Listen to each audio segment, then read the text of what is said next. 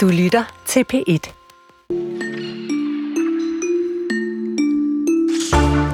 I løbet af et enkelt døgn, der tænder og slukker vi for et utal af elektriske dimser og apparater. Altså prøv bare lige sådan at lukke øjnene, og så tænk på, hvor mange du har tændt og slukket for i dag. Det kan være din computer, din læselampe eller din mobiltelefon, men, eller det kan også være på badeværelset, hvor du måske har barberet dig med en elektrisk barbermaskine, bobbet hår med en hårtør eller et krøllejern, eller børstet dine tænder med en elektrisk tandbørste. Og så er der brødresteren af kaffemaskinen, strygejernet eller en damper, før du måske sætter sig ud i en elektrisk bil. For ja, vi er altså ikke engang nået på arbejde endnu. Nej, der går nok meget til fat i. Vores hverdag og vaner er i helt ekstrem grad defineret med vores energiforbrug, som derfor også bliver øh, afgørende for vores kultur i det hele taget. Så vi tænder for nysgerrigheden og kigger på energiens kulturhistorie senere i øh, den her time.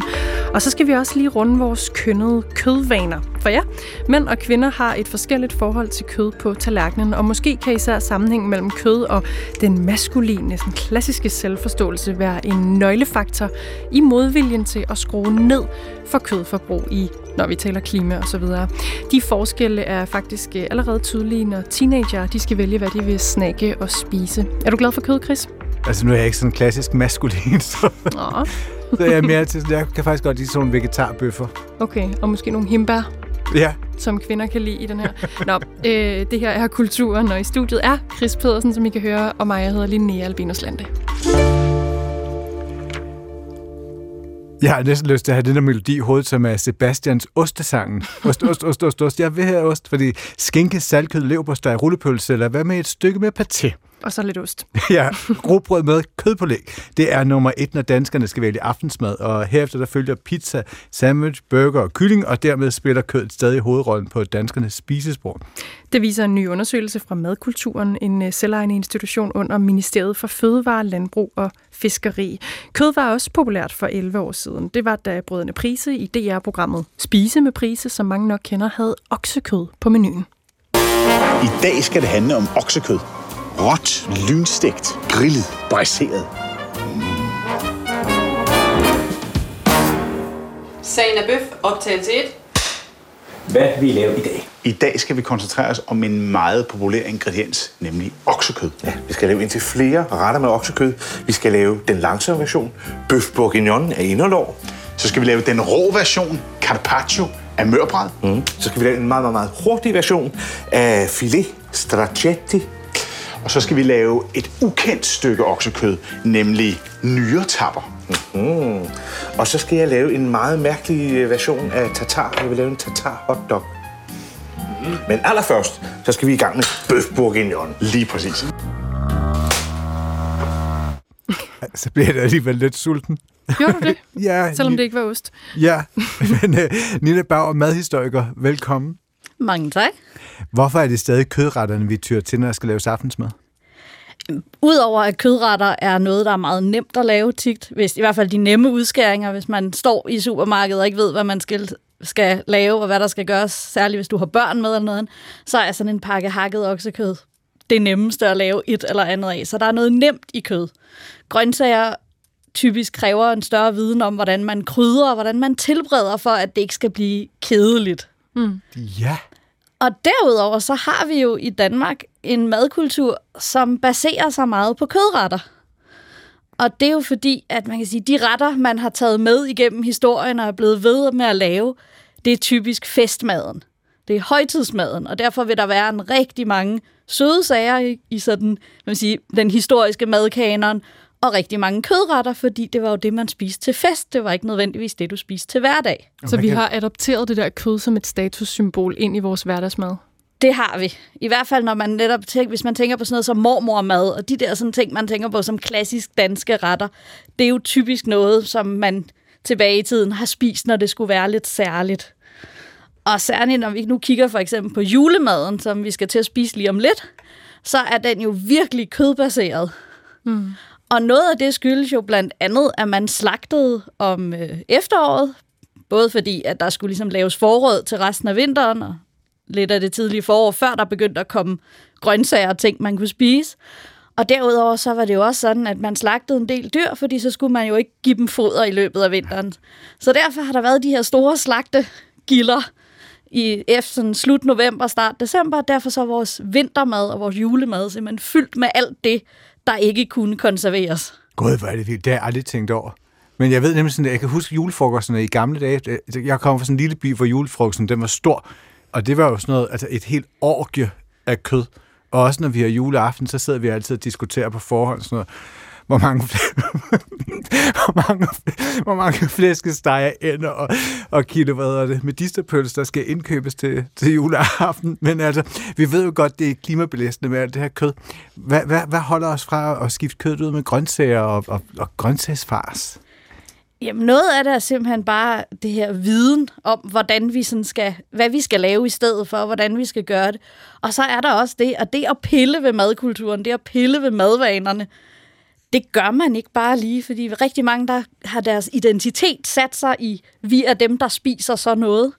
Og det vil sige, at det her med at skifte madvaner, problemet er, at de fleste er alt for utålmodige. Det er det her med, at nu skal vi fra den ene dag til den anden ændre vores måde at spise på. For nogle, mennesker, nogle mennesker kan godt gøre det, og så antager de meget ofte, at så må det være nemt for alle andre.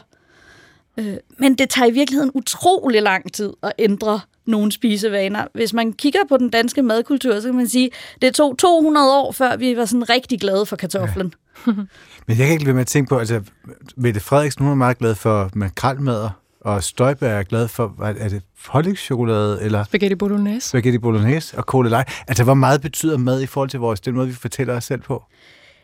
Det betyder meget, og, og det der er, selv dem, der siger, at de ikke interesserer sig særlig meget for mad. Hvis man spørger dem, om det er ligegyldigt, hvad de spiser juleaften, så skal du, kan jeg love dig for, så er der pludselig masser af holdninger ja. til, hvad der er rigtigt og hvad der er forkert og hvordan det skal spises. Mm. Nina Bauer, hvem er det, der har nemmest ved at ændre sine øh, madvaner, hvis vi kigger ud over sådan, altså, sociologisk på, på Danmark? Det ved jeg, det ved jeg ikke helt. Men altså, det er jo selvfølgelig er der en, en fordel for, for de unge i forhold til, at der er nogen, nogen madvaner, der ikke er så indgroet hos dem, som hos os andre. Mm. Men der er jo så omvendt det problem, at der er jo mange unge, når de flytter hjemmefra, for eksempel, der ikke har lært at lave mad ordentligt. Og derved bliver det de meget lette ting, eller det bliver sådan noget, det bliver take-away og andre ting, som typisk er meget kødbaseret, fordi når du skal betale for noget, ja. så skal du ligesom have det fuldt måltid, og så kommer der meget nemt kødet med. I den her uge har øh, særligt turbokyllingen været diskuteret. Den er tilbage i de danske supermarkeds øh, bikse, hvad hedder det, køledisken. Og kød har i det hele taget ikke den samme sådan, høje status, som vi var inde på før, at den, den har sådan haft historisk set. Nu er det rigtig ofte meget, meget billigt at købe kød. Hvad betyder det for, hvordan vi øh, kigger på det? Altså, jeg gætter på, at det ikke har samme status i dag. Nej, kødet har slet ikke samme, samme status i dag. Og man kan også sige, at problemet er, at kødet har ikke samme status i dag, men vores, nogle gange vores opfattelse af det ændrer sig lidt langsommere end resten. Så Hvad derfor, betyder det? Jamen det betyder, at det er stadig det her med ideen om noget lækkert, ideen om noget særligt og sådan noget. Det bliver stadig kød, men nu er det bare så billigt, så nu kan vi få noget særligt hver eneste dag. Mm. Ikke? Så man kan sige for eksempel, begrebet livret har jo ændret sig til at være noget, man rigtig godt kan lide. Men oprindeligt var livret jo det, du ligesom fik på, kunne få lov at spise på din fødselsdag, eller når det var noget helt, helt særligt. Ikke? Og nu er det mere sådan en liste over alle de ting, vi egentlig rigtig godt kan lide at spise, og gerne vil spise hele tiden. Så kan Chris og hans øh, juleaftensselskab sidde og vælge, hvad de skal have hver eneste dag det kommende år, når de diskuterer, ja. hvad der skal på menuen. Hvis man har kigget tilbage øh, i tiden, hvornår har kødforbruget så på andre tidspunkter også været lavt? Altså en af de perioder, hvor det var rigtig lavt, det var under besættelsen, fordi mm. der, var der, der var der rationering. Ikke direkte rationering af kød, men det var begrænset. Ja. Det var sådan, at husmødre de øh, tilmeldte sig deres lokale slagter, der så havde en liste over kunder, og så fik han tildelt af staten kød, der svarede til kunderne, og så skulle han fordele det ud med forskellige udskæringer til den her kundegruppe. Så der var sådan et forsøg på, eller sådan forsøg på at sikre, at alle fik lige meget. Så der blev kødforbruget mindre. Og det var også en anden måde at spise kød på. For typisk så var det, at man en del af kødrationen, den fik man jo for eksempel som en, et, et stort stykke kød, en steg. Ja. Og den skulle så holde i hvert fald i fem dage eller noget, så man kunne lave steg, og så kunne man lave det koldt, og så kunne man hmm. lave biksemad senere, og på den måde sådan ligesom et stort udskæring, som man så selv ligesom uddelte på ugens dage. Og det gjorde også, at der var ligesom styr på, hvor meget man spiste på en uge. Og det var måske også det med, at husmoren jo var en, altså sådan økonomiseret med tingene, ikke? At man havde ligesom en fornemmelse af, som en økonomer, hvordan, altså, hvordan kan maden ligesom øh, strække sig?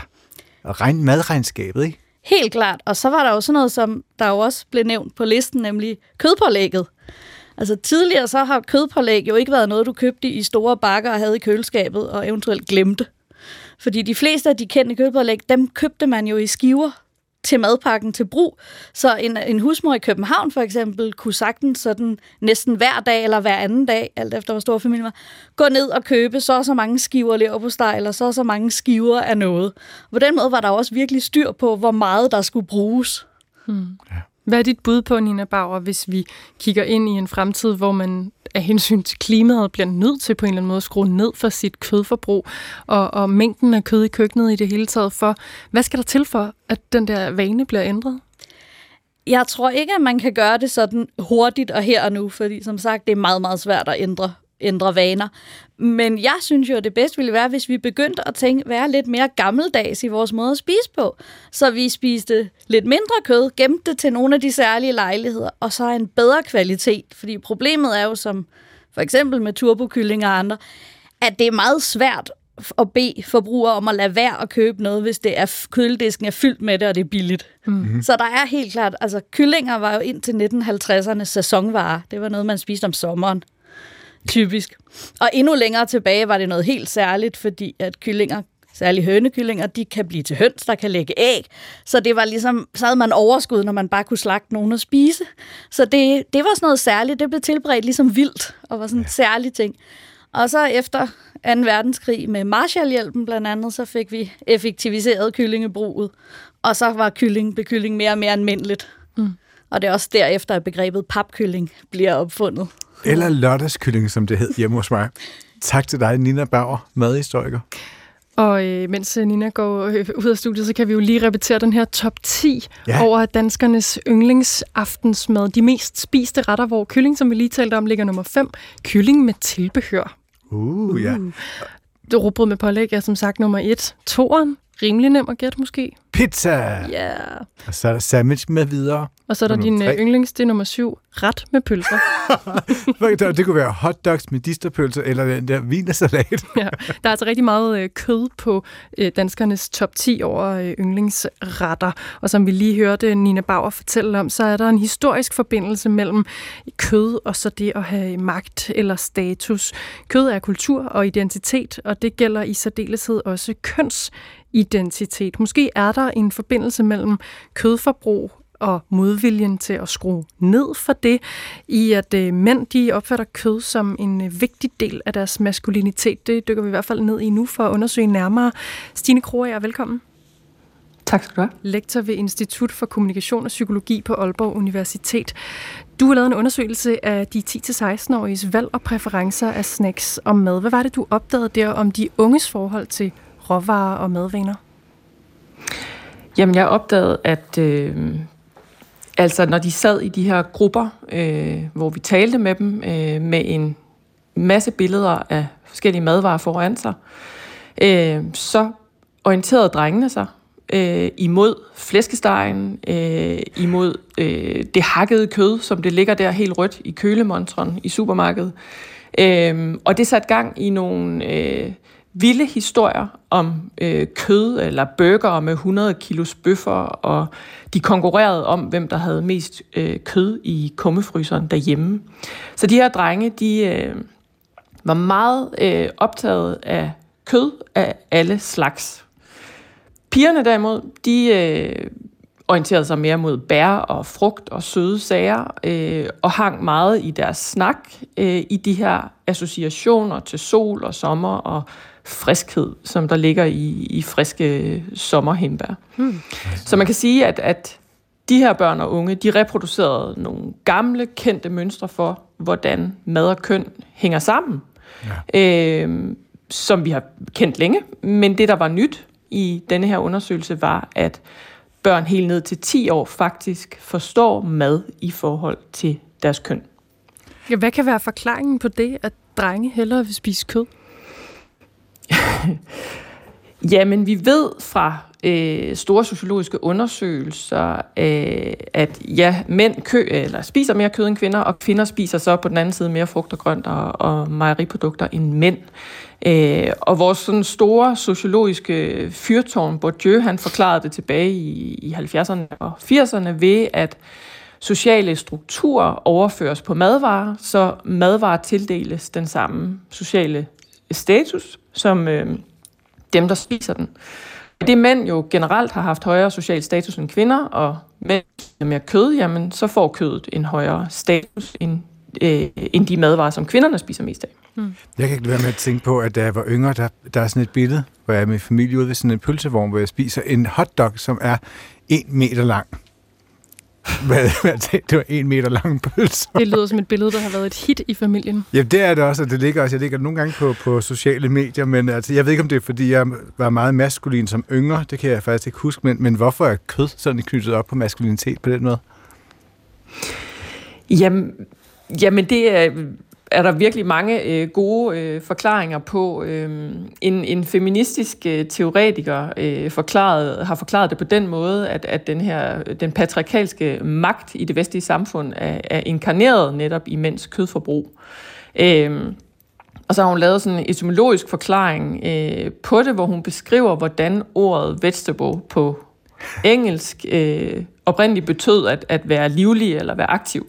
Og at vegetere har så over tid ændret betydning til noget, der er kedeligt og monotont og passivt. Øhm, og grøntsager, det, er jo, det bliver betragtet som kvindemad, og det passive, det bliver så overført til kvinderne, så de kønnede spisepraksiser øh, indskrives i den her patriarkalske diskurs, hvor kvinder og dyr, forstået som kød, underordnes mænd. Mm. Og det... Så det er en anden, øh, en, en anden, et andet bud på en forklaring. Og det kommer simpelthen fra, nu gætter jeg, at den der styrke, man forbinder med kødet, også handler om, at det var mænd, der historisk set var jægerne? Eller, eller hvordan skal vi, skal, vi, skal vi opfatte det, Stine Groager? Jamen altså, øh, mænd har, har været de primære jæger og forsørgere i, øh, i familien, og, og dem, der satte øh, livet på spil og arbejdede hårdest. Øh, det kan vi jo så diskutere, om de egentlig gjorde. Det er en anden snak. Men, men måske af den grund var det, var det de øh, familiemedlemmer, der fik øh, den bedste og den, den mest bekostelige øh, mad. Det er sjovt. Og nu hørte vi så tidligere om tal, der viser, at kød det stadig er helt i top, når vi laver aftensmad her i Danmark. Og selvom tal viser, at danskernes forbrug af kød har været faldende, så er vi stadigvæk nogle af de dårligste i Europa til at skære ned på det. Tror du, at det har noget at gøre med, med vores oplevelse af kød og maskulinitet? Ja, øh, blandt andet, tænker jeg. Øh, man kan jo sige, at vi orienterer os jo også utrolig meget efter, hvad det er, vi ser i øh, medierne. Øh, og, og, og generelt, hvis vi kigger på, på madprofessionelle, øh, så vil øh, kvinder slå sig op på, på slankemad og på billig mad og budgetvenlig mad. Øh, og, og måltider til hele familien, øh, fordi kvinderne altid har taget sig af familien og er husholdningsbudgettet, som jeg også var inde på før, ikke? Øh, det skulle jo hænge sammen. Og så har denne her disciplinering af kvindekroppen altid fyldt rigtig meget, og derfor er slanke, øh, har slankemad også altid været et tema for kvinderne. Mændene derimod, de tager sig af sig selv. Øh, de køber de dyreste kødudskæringer, øh, der braserer dagens lang, dagen lang mens, mens sovsen koger ind, og de brygger noget øl til. Ikke? Og det, det, det handler for dem om om noget selvforkælelse og selvudvikling. Øh, og det er jo også et billede, øh, vi spejler os øh, i som mediebrugere. Mm.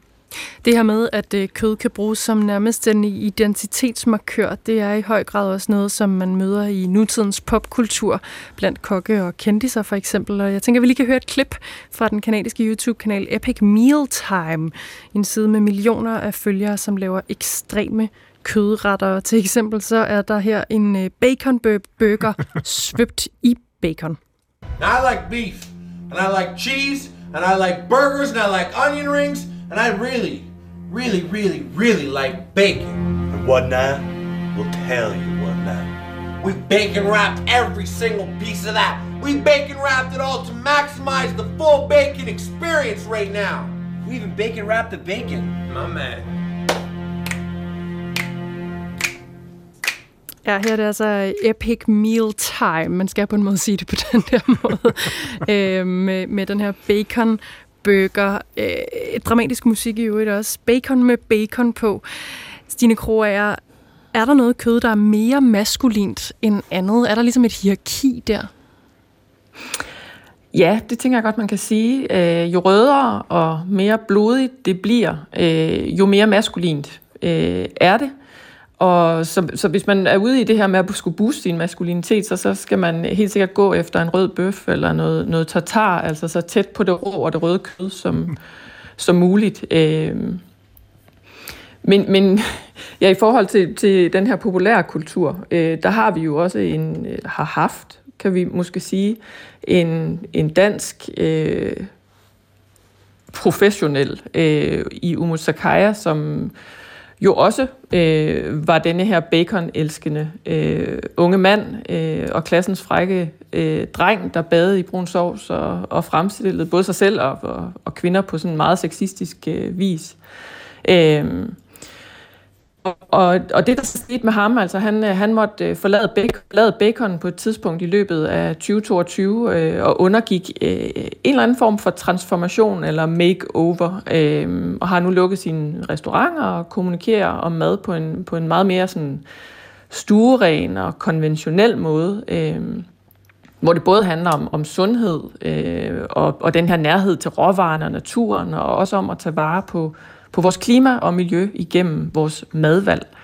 Øhm, så hvor ham her Epic Mealtime øh, måske øh, bliver fed og hænge fast i, i, i det alt eller så meget med bacon som muligt, så øh, er der i hvert fald for, for ham her Umut Sakaya øh, sket en, en ændring i den måde, hans maskulinitet iscenesættes, øh, og, og den måde, han forholder sig etisk øh, til maden på. Så der kan i virkeligheden også være noget med de der, altså det, man kan betragte som forbilleder, som kan spille en ret stor rolle i opfattelsen af maskulinitet. Ja. Mm. Tak skal du have, Stine Kroager, lektor ved Institut for Kommunikation og Psykologi på Aalborg Universitet. Selv tak.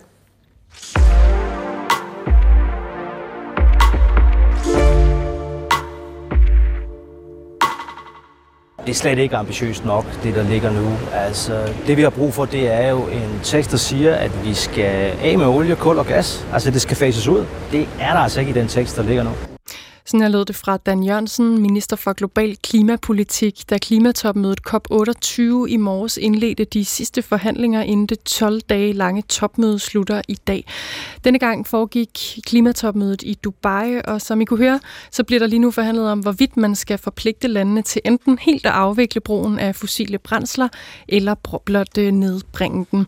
Og det er svært at blive enige om, ikke kun fordi energi er øh, kilden til penge og magt, men også fordi energi former vores kultur kultur og vaner.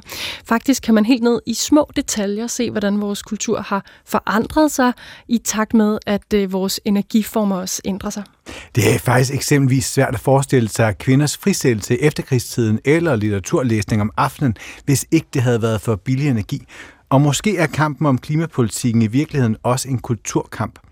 For at gøre os klogere på, hvordan energi har ændret vores fællesskaber, vores vaner og vores kultur, der talte vores kollega Lasse Lauritsen tidligere med energihistoriker og leder af historisk afdeling på Grundfos, Flemming Petersen. Og han forklarede først, hvad kultur og energi egentlig har med hinanden at gøre.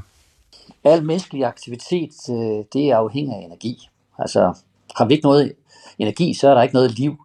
Øh, og på den måde, så kan man sige, at den måde, vi altid har levet på øh, siden menneskeheden trådte sin barnesko, altså der, der har vi været afhængige af energikilder, og, og, og, og vi har også været afhængige af evnen til at kunne omsætte de energikilder, sådan at, at de er brugbare for os. Og man kan jo sige, at øh, hver kultur måske har haft sin specifikke håndtering af energi. Øh, altså, hvis man kigger på de store civilisationer i verdenshistorien, øh, som jo er blevet fremhævet øh, for deres kultur, kunst, rigdom osv., øh, så kan man jo se, at de samfund, der har man brugt mere energi end andre, og, og måske har de også været bedre til at omsætte den tilgængelige energi, det vil sige solenergien. Altså kendetegnet for, for, for civilisationer, det var jo, at, at de producerer mere mad, end der var brug for. Og det betyder, at nogle af indbyggerne, de kunne blive beskæftiget med, øh, med handel, med kunst, med religion, med lærdom osv. Ikke? Altså, øh, fordi øh, man skal jo huske, at, at mad jo er lagret solenergi. Og, og øh, evnen til på den måde at, at fange energien og omsætte den, ja, det, det har været øh, afgørende for den, for den kultur, man har levet.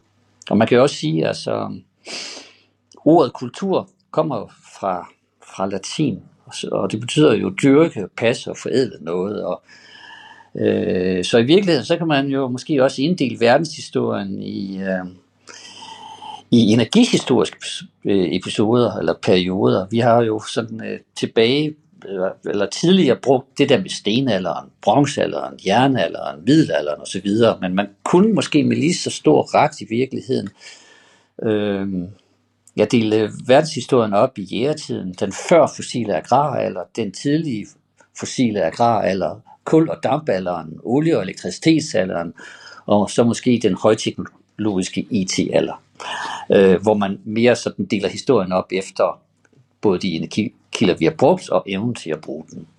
Og øh, man kan jo sige, at hver af de perioder, som jeg lige prøver at nævne her, altså de er jo kendetegnet ved forskellige former for energi, og øh, ja, også øh, at vi har haft forskellige maskiner og teknologier, der kunne omsætte den. Øh, man kan sige, at helt op til, til den fossile alder, der, der var øh,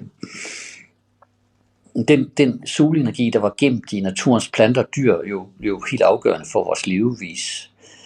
Øh, og da man i jægersamfundet fandt ud af at bruge bålet til at stege og koge kød, ja, så fik man jo øh, meget mere energi ud af den kød, man spiste. Så man kan i virkeligheden sige også, at, at kogning øh, er jo en, en revolution i menneskehistorien. Er det, er det så det, er det første sted, man kan sige, hvor man, kan, hvor man begynder at kunne se, at energi har indflydelse på vores kultur? Altså vi begynder at kunne kultivere vores mad, fordi vi har, vi har varme, vi har bål?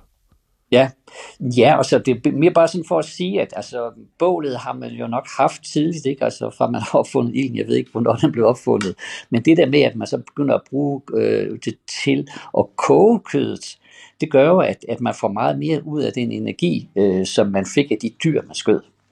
Da menneskeheden også begyndte at, at indfange øh, de vilde dyr og planter og kultiverede dem, sådan at det blev til husdyr og afgrøder, jamen så, så fik menneskeheden øh, også mere energi øh, til rådighed, og, og, og menneskeheden skulle bruge mindre af sin egen energi til at skaffe mad, og derfor så blev det også overskud til, til, til anden levevis, og dermed også måske øh, at skabe øh, det, vi også tit kalder kultur. Kan man komme med nogle sådan, øh, konkrete historiske eksempler på, øh, hvor energiformer eller vores tilgang til energi har haft en betydning for vores kultur, altså hvor man sådan kan se, at en energiform ændrer sig, øh, og det ændrer så vores adfærd, vores kultur og vores måde at se verden på. Altså, da man kommer op i 15-1600-tallet, for eksempel som lande øh, i Holland og England, ikke, der, der var man rent faktisk kommet i beknep for, for energi til opvarmning.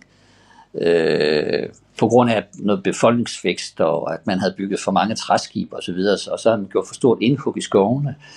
Og så begynder man i, i Holland at bruge tørv øh, som jo er et fossilt brændsel. Og øh, i England, hvor man havde det samme problem, øh, der, der opdagede man, at der lå kul nærmest i overfladen, så dem, dem kunne man grave op. Og det der med, at de så fik de der fossile brændsler og adgang til dem, det gjorde rent faktisk, at de to lande, øh, i forhold til så mange andre lande i verden, blev rigere og fik råd til at, at etablere handel osv. Og øh, lidt sådan den samme øh, revolution øh, og ændringer af kultur sker vel også øh, altså med, med hensyn til belysning. Øh, altså øh, tidligere, eller i 1700-tallet, der, der brugte man meget træn til, øh, til belysning. Og, og det var det var også kæmpe fremskridt, at nu kunne man sidde om aftenen og læse lidt ved, ved trænlampen. Men øh, det gik jo også ud over bestanden af valer i verden. Øh, og så var man så heldig i USA, øh, i Pennsylvania, at finde noget olie, som man så kunne lave petroleum ud af, og som så kunne putte i lamper. Øh, og så skete der jo det nogle år senere, at, at der var en, der opfandt en eksplosionsmotor, som krævede noget olie, og så kommer det der olieeventyr, og Henry Ford, han laver biler, som, som næsten alle mennesker får råd til at købe. Det vil også sige, at vores byer bliver anderledes, bosætning bliver anderledes, og på den måde så, så ændrer øh, kulturen sig. Øh, og elektriciteten, det er også en af de, de store, der flytter noget, og så kommer til i, i, øh, i 1800-tallet, og, og det store gennembrud kom i det 20. århundrede, og, og man kan sige, at øh, med elmotorer, der, der ændrer landbruget sig, håndværket ændrer, sig, industrien ændrer sig, og, og hverdagen i hjemmet blev også anderledes. Hvordan kunne man se det sådan helt konkret, at, at hverdagen i hjemmene blev anderledes med den, med, med den energi, vi fik tilgang til i, øh, i for eksempel øh, i 1900-tallet? Der, ja, man kan jo sige, at, at, at elektricitet og lys er, er vigtigt. I begyndelsen, der, der, det, når man snakkede om at, at lave elektricitet, så var det med henblik på at, at lave lys. Øh, Øh, og det er at man nu øh, på de mørke vinteraftener kunne, kunne, kunne tænde det elektriske lys og sidde og læse. Øh, far kunne læse avisen, og børn kunne læse deres bøger og klare sig i skolen. Øh, man kan også sige, at, at lyset gjorde, at, øh, at, at man kunne gå i teatret til tidligere. Der, der var der jo stor fare i teatrene, fordi man brugte levende lys til, til belysning osv. Øh, men hvis vi holder os til hjemmet, så, øh, så, så kan man jo også sige, at, at der kommer masse flere elektriske apparater ind. De kommer så nok først efter 2. verdenskrig. Og der kommer jo især mange elektriske apparater ind i, i, ja, i køkkenet. Øh, øh der kommer køleskab, der kommer elektrisk fryser, og øh, der kommer også en vaskemaskine, og på, på den måde, så kan man sige, at, at, at husmoren jo øh, egentlig i princippet skulle få en, en noget lettere hverdag, øh, hvor hun jo tidligere havde skulle henkoge og stå med vaskebrættet og og bruge lang tid på, på den store vask. Øh, men det der så skete, det var jo også, at øh, den frihed, som kvinderne fik, øh, jamen den brugte de så på at, at blive øh, ansat øh, øh, i erhvervslivet og industrien. Øh, og på den måde så ændrede kulturen sig også på den vis, kan man sige. Øh, men altså, det var jo også nødvendigt nogle gange at have to indtægter for at kunne få råd til alle de øh, nye øh, energikrævende apparater, der kom frem på markedet. Nå, i dag slutter så den 28. klimatopmøde. Øhm, en stor del af det møde, det handler blandt andet om, hvordan vi skaber ikke-fossile energiformer, øhm, så vi kan stoppe energi, øh, klimaforandringerne. Kan man på nogen måde sige noget om, hvilken kultur, der vil opstå den dag, vi ikke længere er afhængige af fossil energi? Nu Fortæl du lige om, hvordan at Øh, kapitalismen opstod i øh, Holland i 1600-tallet med fossil brændstof, øh, industrialisering, øh, frisættelsen af kvinder. Øh, kan man forestille sig, hvordan, hvordan kommer et samfund så en kultur til at se ud, som måske har en vedvarende energi eller andre energiformer? Eller mindre energi? Ja, det er jo lige det. Det er jo lige det. Altså, det, det, øh, det kan være lidt svært at svare på, fordi hvad, hvad, hvad gør vi? Men altså, man kan jo sige, at, at øh, at vi jo på mange måder er, er på vej til at øh, kunne lave energien på, på nye måder. Teknologien er til rådighed i dag. Altså man kan jo lave øh, øh, energi uden at der ledes CO2 ud i atmosfæren. Altså vindkraft og solenergi, atomenergi, øh, biobrændsler osv. Så, så der er masser af teknologier, og øh, der findes jo også teknologier, hvor man kan øh, gemme øh, CO2'en i undergrunden, og man kan måske også lave noget af CO2'en om sammen med noget brint og lave nye brændstoffer osv. Øh, og på den måde, så, så kan vores øh, kultur jo fortsætte. Øh, dog skal man også huske at sige, at, at det vil koste en masse penge at, og øh, indføre de her nye øh, energikilder og, og, og energiformer. Øh, så på den måde, så, øh, så kan man sige, at, at, at i princippet, så kan vi fortsætte den, den, den kultur, vi har nu, og den levevis, vi har nu. Der er selvfølgelig også mange øh, og mennesker øh, og øh, organisationer rundt omkring i verden, som kæmper for, øh, et, øh, at vi lever vores liv på en anden måde. At øh, vi øh, ikke bruger så, så meget øh, så mange materielle ting, som vi har gjort øh, de sidste mange år, at vi bosætter os på en ny måde, øh, at vi rejser mindre osv. Øh, så, så det kan også blive en del af det. Øh, jeg synes bare, at der er så mange stærke samfundskræfter, som gør, at, øh, at, at det bliver svært at, at og ændre det meget i den retning. Jeg, jeg synes, det vil være fint, men jeg tror, det bliver rigtig svært. Men på den måde, så kan man også godt sige, at, der, at, at øh, kampen om energien er en kulturkamp. Fordi det handler også om, hvad det er for nogle værdier, vi lever efter, og øh, hvordan vi bruger vores ressourcer. Ja, det kan du sige. Altså, der, der er jo nogen, der drømmer om, at, at, at, at vi skal leve en helt anden slags samfund, et andet slags, en anden kultur, med meget mindre energiforbrug. Og det, det kunne sikkert være fint, men man må bare sige, at der er nogle økonomiske kræfter og nogle politiske kræfter i verden, som, øh, som ikke rigtig går ind på det spor.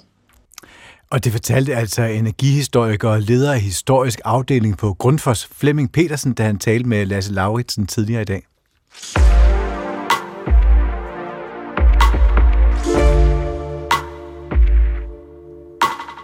Der indgår oftere og oftere personer med etniske minoriteter og minoritetsbaggrunde i børnebøger, og børnelitteratur bliver mere og mere inkluderende, i hvert fald i Storbritannien. For det viser et nyt britisk studie, som har undersøgt, hvor mange og hvor ofte etniske minoriteter optræder i engelske børnebøger. Den her undersøgelse den kom frem til, at omkring 30 procent af børnebøger bliver udgivet i 2022, der, og de inkluderer en person med en etnisk minoritetsbaggrund. Det var væsentligt lavere i 2017, for der lød tallet fra samme undersøgelse på kun 7 procent. Men hvordan står det så til med repræsentationen i danske børnebøger? Det talte vi tidligere i dag med Nadia Mansour om. Hun er Ph.D. i multikulturel litteratur, og så er hun leder ved læreruddannelsen på i Aarhus.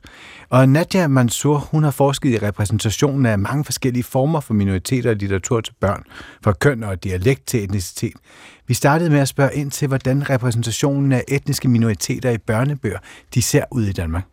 Jeg har en øh, fornemmelse af, og det er også øh, noget af det, jeg, jeg, jeg ofte fortæller, når jeg er ude og fortæller om det her, at, at der er en stigning i brugen, eller undskyld, i repræsentationen af minoriteter. Altså der er både forlag og forfattere, der skriver om minoriteter, øh, og der er flere bøger at finde ude i bog øh, handlerne og på bibliotekerne og også øh, i folkeskolerne og i gymnasierne. Så der, der er ved at, at, at være en større interesse for mangfoldighed og diversitet i litteraturen.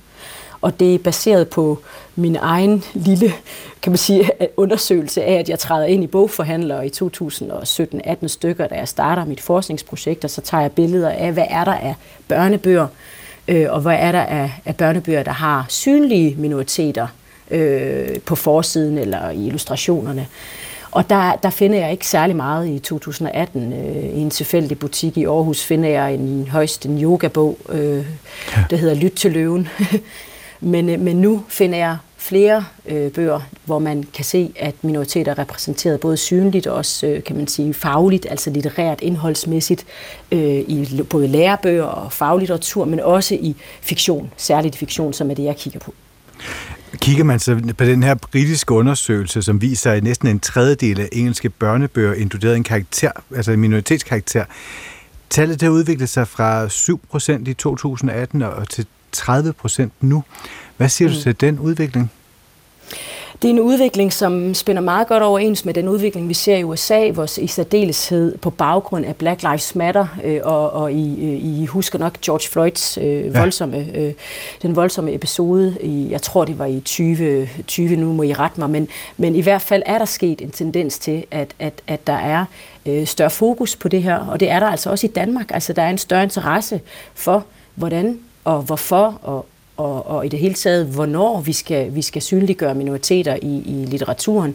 Øh, og og, og det, det, det er sket, jeg, jeg har sådan en fornemmelse af, at det er sket parallelt med det. Altså, at der er kommet større fokus på racisme, større fokus på diskrimination, større fokus på lighed øh, i uddannelse, og, og det er kun godt. Øh, desværre skulle der sådan en voldsom episode til, at, at, at man nogle gange får en et wake-up call Øh, men, men da jeg startede med at forske i 17, fortalte jeg om Black Lives Matter, og det var før øh, episoden med George Floyd. Og der vidste folk ikke helt, hvad det var. Heldigvis, så for alle folk med på den. og, og Nadia Mansour, det skal vi faktisk tale meget mere om om et øjeblik, men inden ja. vi, vi har nemlig lige, du skal lige høre fra en, øh, en forlægger, men inden vi spiller hende, så kunne jeg tænke mig, at du bare lige definerer for os, for jeg ved, du har forsket i det, du kalder multikulturel litteratur. Hvad kendetegner ja. det? Ja, altså øh, for, for at sige det kort, fordi man kan jo lave en, en lang indflyvning, og man kan lave en forholdsvis kort indflyvning. En kort indflyvning er, at, at multikulturel litteratur både har nogle tematiske, formmæssige genre-træk, som, som definerer dem, men altså også en pædagogisk ambition om at repræsentere minoriteter øh, generelt i samfundet, altså i det danske samfund. Man skal huske på, at multikulturel litteratur er født ud af en kontekst i USA, ja. som, som er et opgør med en meget majoritetscentreret litterær, øh, litteratur, altså hvor man kun har hvide øh, med i lit- repræsenteret litteraturen, selvom at diversiteten er forøget. Derfor kan man sige, at, at det overordnede formål med overhovedet at definere navngiven litteratur, det er at sige, prøv at høre her, kære kammerater, vi har altså en, en befolkning, som er langt mere divers, end den har været tidligere. Vi har nogle, nogle øh, danskere, der lever og er flerkulturelle, og som har nogle flerkulturelle forudsætninger, og dem bliver vi nødt til at synliggøre, og de bliver synliggjort litterært. Mm. Så multikulturel litteratur er altså, er altså bøger, som er skrevet i en, i en national, og her, her i Danmark er det så en dansk kontekst, som an, omhandler øh, minoriteter, øh, og som har dem som hovedkarakterer, og som reflekterer den diversitet, som er et fuldstændig universelt tematik for os, der lever i Danmark. Mm. Så det er teksterne, der, der omhandler en diversitet. Det er teksterne, som synliggør minoriteter gennem nogle minoritetsmarkører, om det er visuelt eller, eller skriftligt. Og så øh, er, det, er der også indskrevet sådan en sproglig mixtur, rent diskursivt. Altså kan vi, kan vi fornemme et kodeskift. Og jeg kan godt give et lille eksempel, bare lige som afslutning ja. på, hvad det er øh, Dorte Nors, som har skrevet en, øh, en kort novelle, øh, der blev udgivet i, i øh, novellesamlingen Pærperker Dansk, og jeg mener, den er fra 2013. Men hun starter øh, sin novelle på følgende måde. Tre slags. Vi vidste, at der fandtes tre slags mennesker. Jyder, københavnere, og så jyder, der var flyttet til København. Og af de tre vidste vi, at de sidste var de værste. Og, og, og så fortsætter historien, ikke også, som handler om en, om en eks-jyde, der, øh, der vender tilbage til Jylland efter at have boet i København, og så foregår der jo et, øh, noget kulturelt, øh, nogle kulturelle spændinger, og man skal faktisk kunne tolke dialekten Altså, man skal kunne, kunne læse vestjysk for at forstå teksten. Fordi det, det, det at være minoritet, det, det afhænger ikke af, hvilken hudfarve eller din etniske oprindelse, det afhænger også af, hvilken kontekst du befinder dig i. Mm. Nadia, du skal lige øh, høre et klip, øh, som ja. vi øh, teasede for for et øjeblik siden. Vi har ja. talt med en af dem, der udgiver danske børnebøger, nemlig. Ja, og det er Tine Flyvholm, som er redaktionschef for forledet på Gudkendt afdeling for litteratur til børn og unge. Og det var hvad hedder det, Joachim Kruse Rasmussen, som talte med en tidligere i dag. Og han startede med at spørge, hvad de gør for at højne repræsentationen og, altså, i forhold til diversitet i, i dansk børnelitteratur.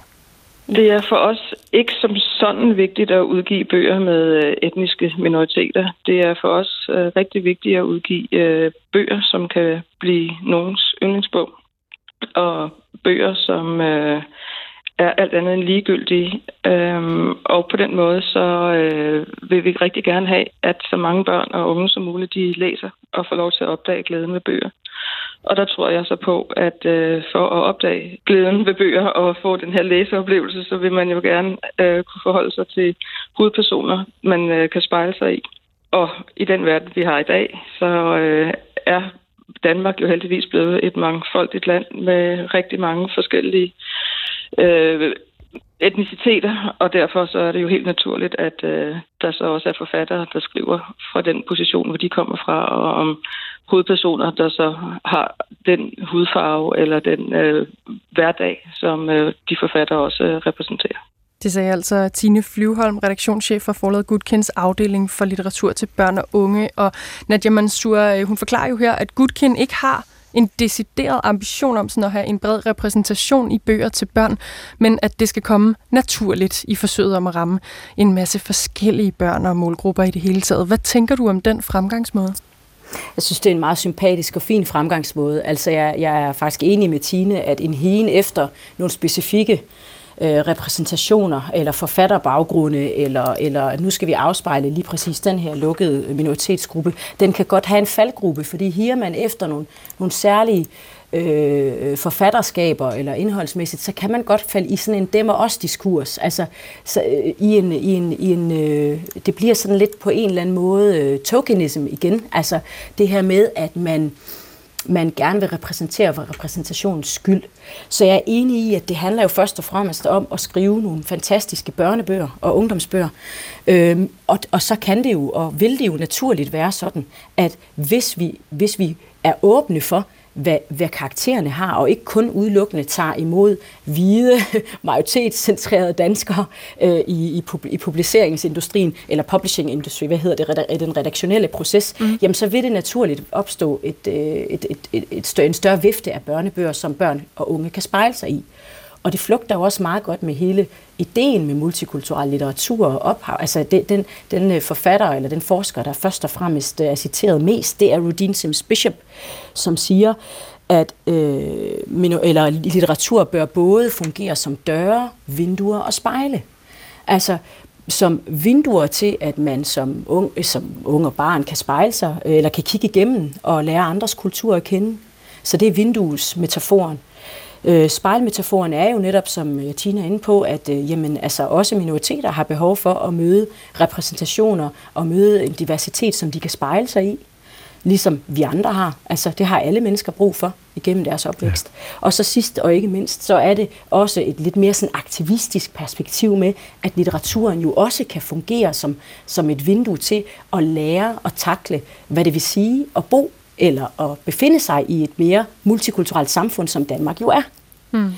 Så, så ja, jeg, synes, jeg synes, at øh, hvis jeg må give sådan mit, mit, min umiddelbare øh, holdningstilkendegivelse, så er jeg helt enig med Tine. Altså, at vi, vi bliver nødt til at, at åbne viewet uden at hige efter nogle helt særlige øh, tekster, som skal fokusere på en helt særlig tematik.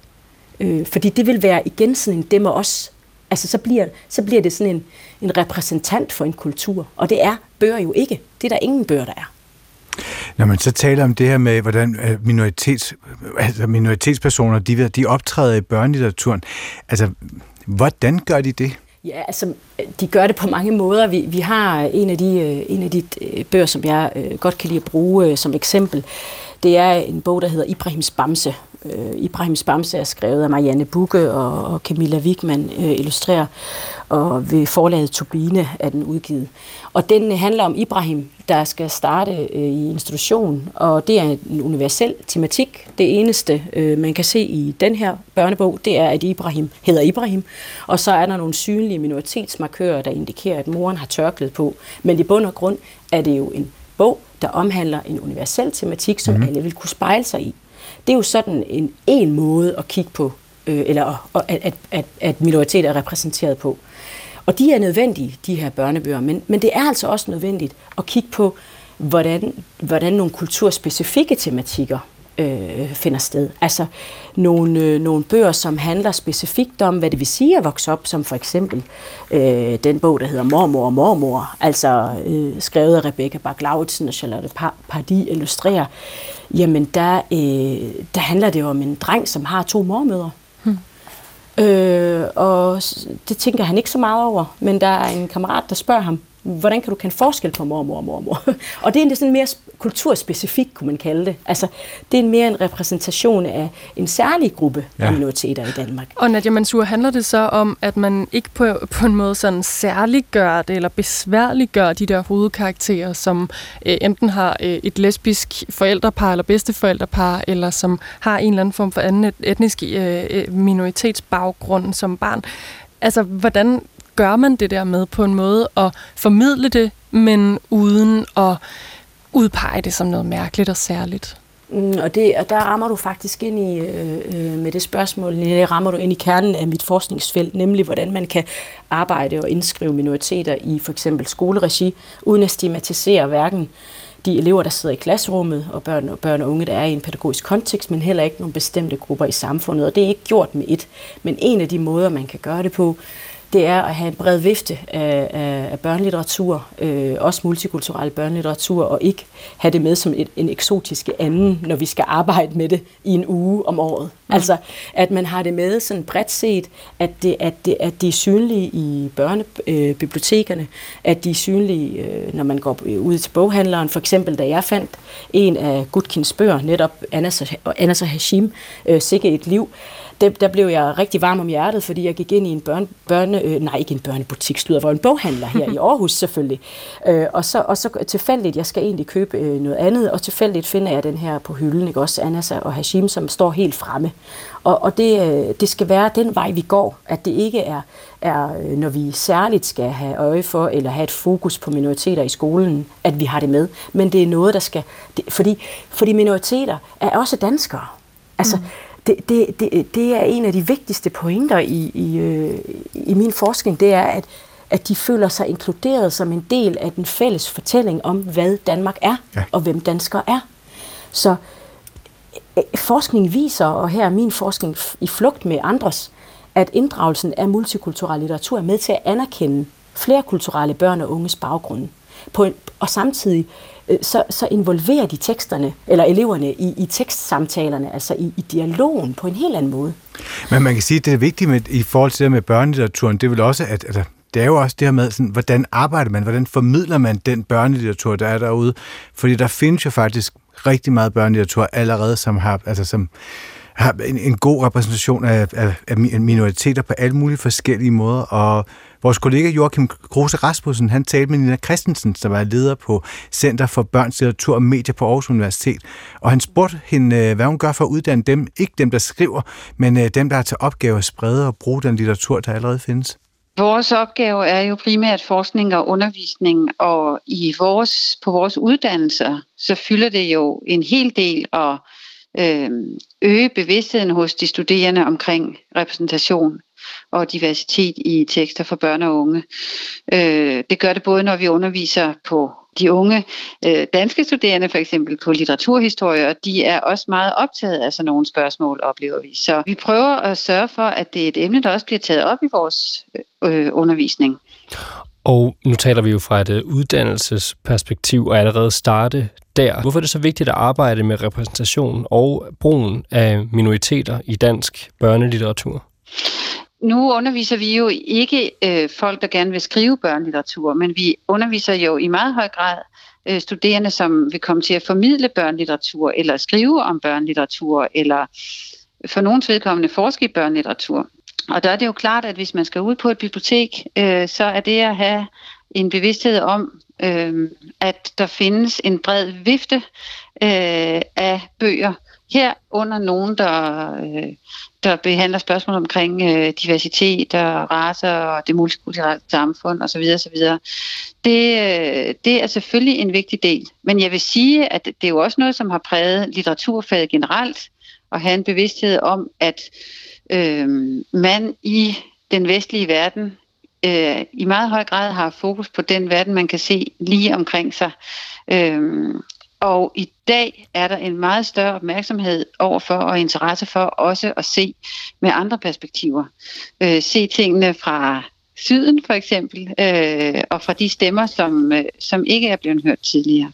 Ja, det sagde altså Nina Christensen, leder af Center for Børns Litteratur og øh, Medier på Aarhus Universitet. Og Nadia øh, Mansur, Mansur, du har øh, lyttet med. Er næste skridt i forlængelse af det, vi har talt om nu, er at også at kigge på, hvordan man udbreder og formidler den børnelitteratur, der allerede findes, og som har bredere repræsentation af forskellige former for minoriteter? Det er i hvert fald et skridt. Øh, det er i hvert fald et skridt, som er vigtigt at tage, og som jeg er helt enig med Nina, med Nina om, at, at, øh, at vi har jo en, en, en vigtig og væsentlig opgave i forhold til, at vi uddanner jo også der, hvor jeg også er på læreruddannelsen i Aarhus, der uddanner vi jo også kommende dansklærer, som skal ud og arbejde med, i danskfaget, hvor, øh, hvor litteratur i den grad er et, et, et særligt øh, felt. Ikke også? Øh, og, og man kan sige, øh, et skridt er jo at, at, at kigge på, hvordan kan vi formidle den her litteratur, men jeg synes i højere grad, det handler om, at stille de spørgsmål, altså de spørgsmål, der skal til, for at vi kan arbejde med litteraturen i pædagogiske kontekster. Spørgsmål som, hvad, hvem er de til for? Hvad, hvad skal vi bruge litteraturen til? Øh, hvordan er kvaliteten i børnelitteraturen, som er skrevet, der repræsenterer minoriteter? Det er jo også nogle af de elementer, som er vigtige at arbejde med. Hvordan kan vi argumentere over for samfundet. Her tænker jeg særligt på forældre, der måske tænker, hvorfor skal mit barn læse multikulturelle tekster? Så vi skal altså klæ, klædes på og klæde hinanden på til både at arbejde med det forskningsmæssigt, men også helt konkret altså i, i klasserummets praksis. Mm. og da jeg startede med at skrive multikulturel litteratur, og det skal jeg hilse at sige, det startede jeg med i 2015 på Aarhus Universitet gennem DPU, der blev jeg mødt med, jamen det findes ikke. Altså, jeg blev mødt med en modstand, som heldigvis på ingen måde er der i dag. Og derfor er vi kommet mile langt i forhold til at tale om de her emner, for racisme eksisterer, og de afspejler, racisme og diskrimination afspejles i litteraturen. Diversitet findes omkring os, og det afspejles i litteraturen. Og når man kigger på argumenterne for, hvorfor vi skal arbejde med de her tekster, så er det altså ikke kun for at anerkende den enkelte minoritet i samfundet, eller minoritet i klasserummet, eller på biblioteket. Det er faktisk også for at danne hinanden og os selv, for at udvikle vores egne kompetencer i at møde andres kultur. Og det sagde altså Nadia Mansour, der er Ph.D. i multikulturel litteratur og leder ved læreruddannelsen i Aarhus. Og nu her inden programmet Kulturen slutter helt for i dag, så kan vi lige nå en øh, lille sjov nyhed for øhm, hver dag hele året, der samler den gode gamle søgemaskine Google en masse data ind om os alle sammen.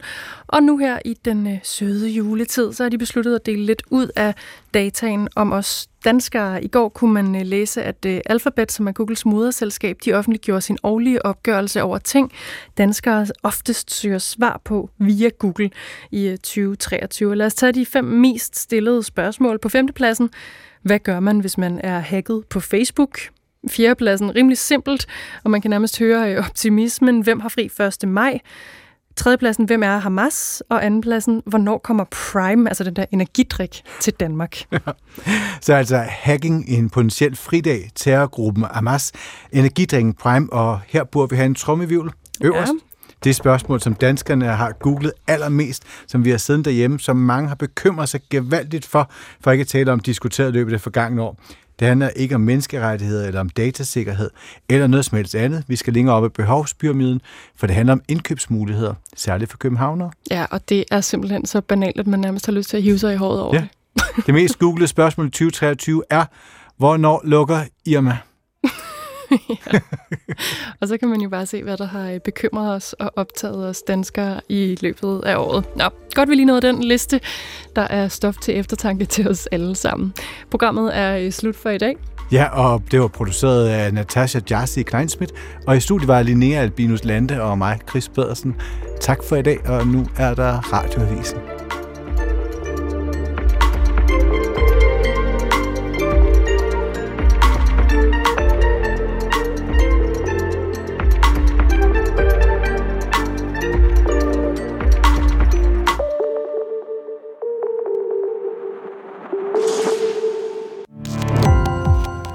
Gå på opdagelse i alle DR's podcast og radioprogrammer. I appen DR Lyd.